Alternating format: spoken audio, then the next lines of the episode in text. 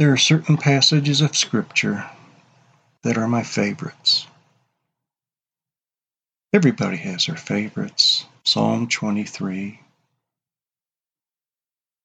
But this scripture is truly one of my very favorite scriptures in life. I had to do a funeral about 10 years ago. And every time I do a funeral, I always seek the Lord. I don't have canned funeral sermons. I have never done the same sermon for a funeral in all these years as a hospice chaplain and even as a pastor. And when I felt the Lord give me this scripture, I didn't understand why at first because it didn't seem to have the comfort that I always want to present to people. It talks about death and it talks about heaven, but yet I couldn't understand. And then God showed me something. And I'm going to show that to you today. If there's someone that you love who has already died and gone before you, the scripture's for you. You see, we can't even comprehend what takes place in heaven. But in this parable, Jesus shows us a glimpse of what takes place. I think the biggest question we wonder about is does that person still love me? Does that person still care for me? I know that I still love them and I still care for them and I miss them desperately. So, this scripture is from Luke 16, and it's the parable of the rich man and Lazarus. Listen to the words of Jesus. Now there was a rich man, and he habitually dressed in purple and fine linen, joyously living in splendor every day. And a poor man named Lazarus was laid at his gate, covered with sores longing to be fed with the crumbs which were falling from the rich man's table. Besides, even the dogs were coming and licking his sores. Now the poor man died and was carried away by the angels to Abraham's bosom. And the rich man also died and was buried.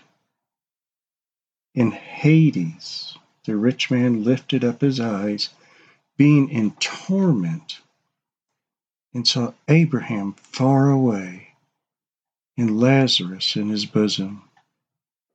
And he cried out, Father Abraham, have mercy on me. Send Lazarus so that he may dip the tip of his finger in water and cool my tongue, for I am in agony in this flame.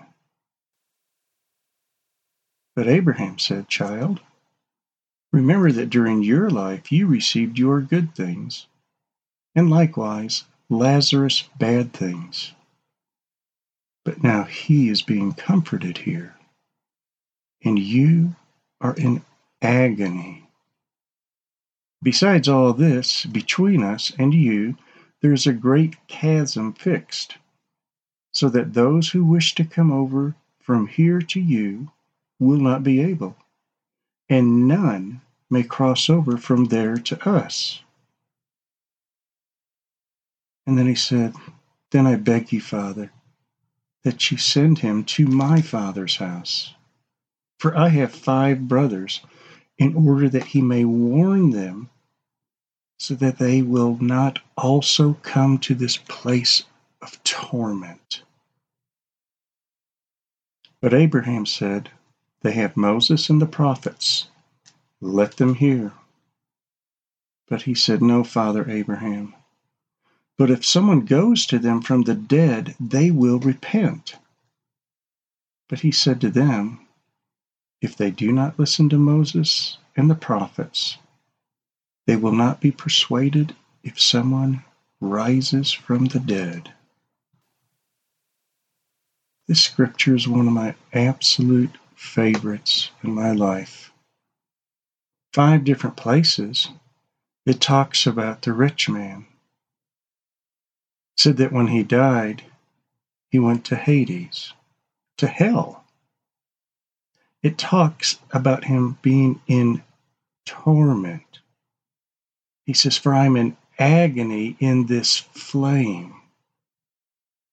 And again, he calls it this place of torment, being in agony. I don't even know if you can comprehend the torment, the flames, the agony of hell, of how utterly horrible it is. And to know that you will always be there, burning in hell, in torment. This is what I want you to see.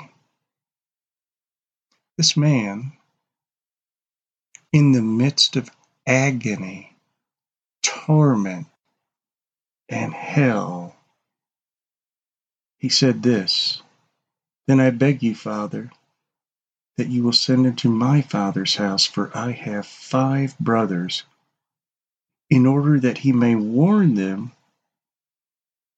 so that they will not also come to this place of torment. Here he is in hell. Now listen, he's still praying for his family, for his father, for his brother. Being in hell, he still loved his family. How much more does your loved one love you? Being in heaven, being comforted, and the one that has gone before you is being comforted and they too are interceding on your behalf before the Father. You see, love never dies. The one that you love still loves you. And what's interesting is that they can see you to this day just like the rich man could see Lazarus from hell looking into heaven. Your loved one still sees you, still loves you, and still prays for you. What a glorious passage! What a glorious image of heaven! we do not forget when we leave this world the ones whom we love. Father, take your child today and let them know there will be a grand reunion one day.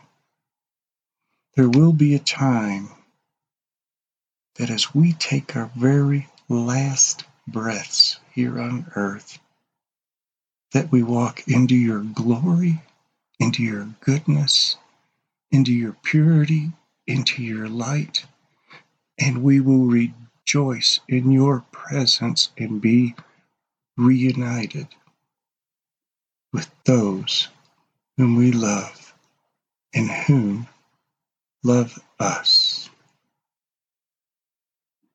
Amen.